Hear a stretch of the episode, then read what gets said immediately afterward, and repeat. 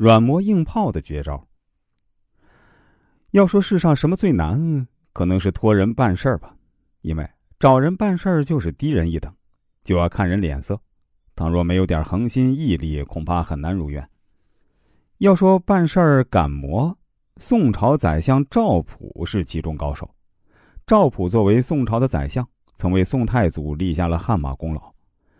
赵普年少时没什么文化，当了宰相以后呢，宋太祖觉得他读书太少，就经常劝他多读点书。赵普自然注意到了这一点，所以他经常把自己关在屋里读书识字。赵普办事精明果断，非常受赏识。这除了跟他的智慧有关，跟他的性格也有很大关系。赵普这人办事跟别人很不一样，很多时候，别人吃了瘪，他却能如愿以偿。到底他有什么妙计呢？说到底就是一个“魔”字。很多次，宋太祖都因为他的魔功而举手投降、甘拜下风，搞得宋太祖真是哭笑不得。据说有一次，赵普要向宋太祖推荐一个人做官，赵普本以为他跟皇上感情这么好，皇上一定会仔细考虑自己的建议，可是没想到，整天国事缠身的宋太祖啊，没放在心上。赵普已经等了几天了。仍没有任何消息，这要是换了别人，也许就不提这茬了。可这不是赵普的风格。于是呢，在一次早朝上，赵普又提起此事。让他大感失望的是，宋太祖竟没有同意。赵普心里虽然纳闷，但也没有气馁，大有一副越战越勇的劲头。于是他在第三天上朝时，又送上了奏折，还公然在朝堂之上让皇上答应他。只见赵普一人在那口若悬河、滔滔不绝，站在一旁的文武百官心里都很紧张，心想：此人还真是脸皮厚啊，不知趣，万一惹怒了皇上，命都保不住。果然，宋太祖终于被他给激怒了。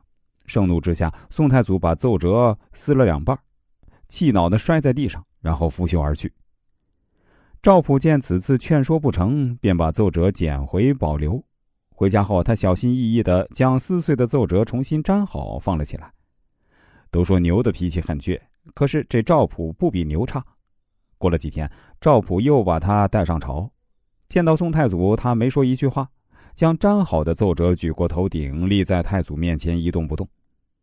眼看着赵普一副固执的样子，宋太祖一时哭笑不得，只好接受了他的意见。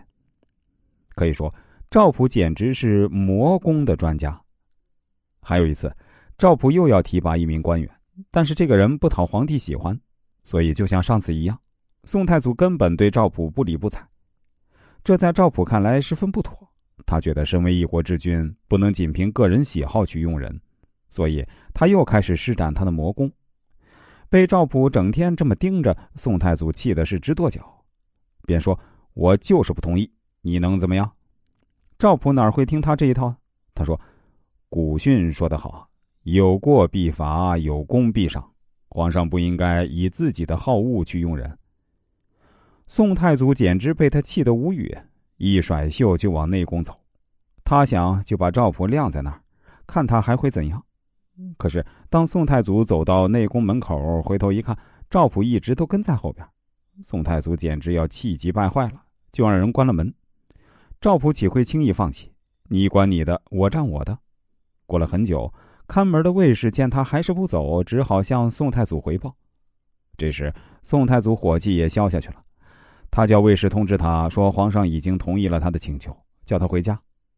这一回，赵普又胜利了。赵普之所以能办成事儿，就是因为他有一手了得的魔功。他认为，态度再强硬的人也会受不了别人的软磨硬泡而放弃立场。而生活中，我们常常是因为放不下面子，不愿求人，因此很难成功。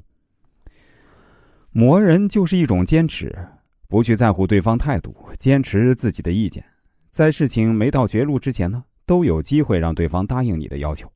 当然，这里头有窍门，切不可消极等待，而是要采取积极的行动，影响对方，感动对方，促进事情发展。既然有求于人，就难免有点自卑。少不了看人脸色讨好别人。我们找人办事儿，如果是碰到软钉子还算不错，万一遇上强硬的，碰了一鼻子灰，甚至鼻青脸肿，那就更惨了。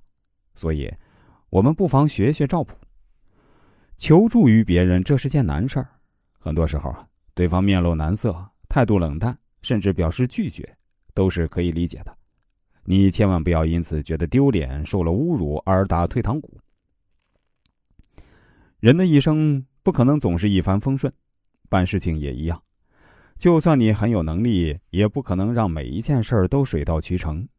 好事多磨，没有充足的耐力和持久的信心，你无法实现自己的目的。许多人脸皮厚，一看别人脸色有难色，心里就凉半截儿，打了退堂鼓。还有些人呢，深谙人情，事情虽难办，但他们擅长磨工，只要能达到目的，他们就会厚着脸皮跟别人磨，直到他人答应为止。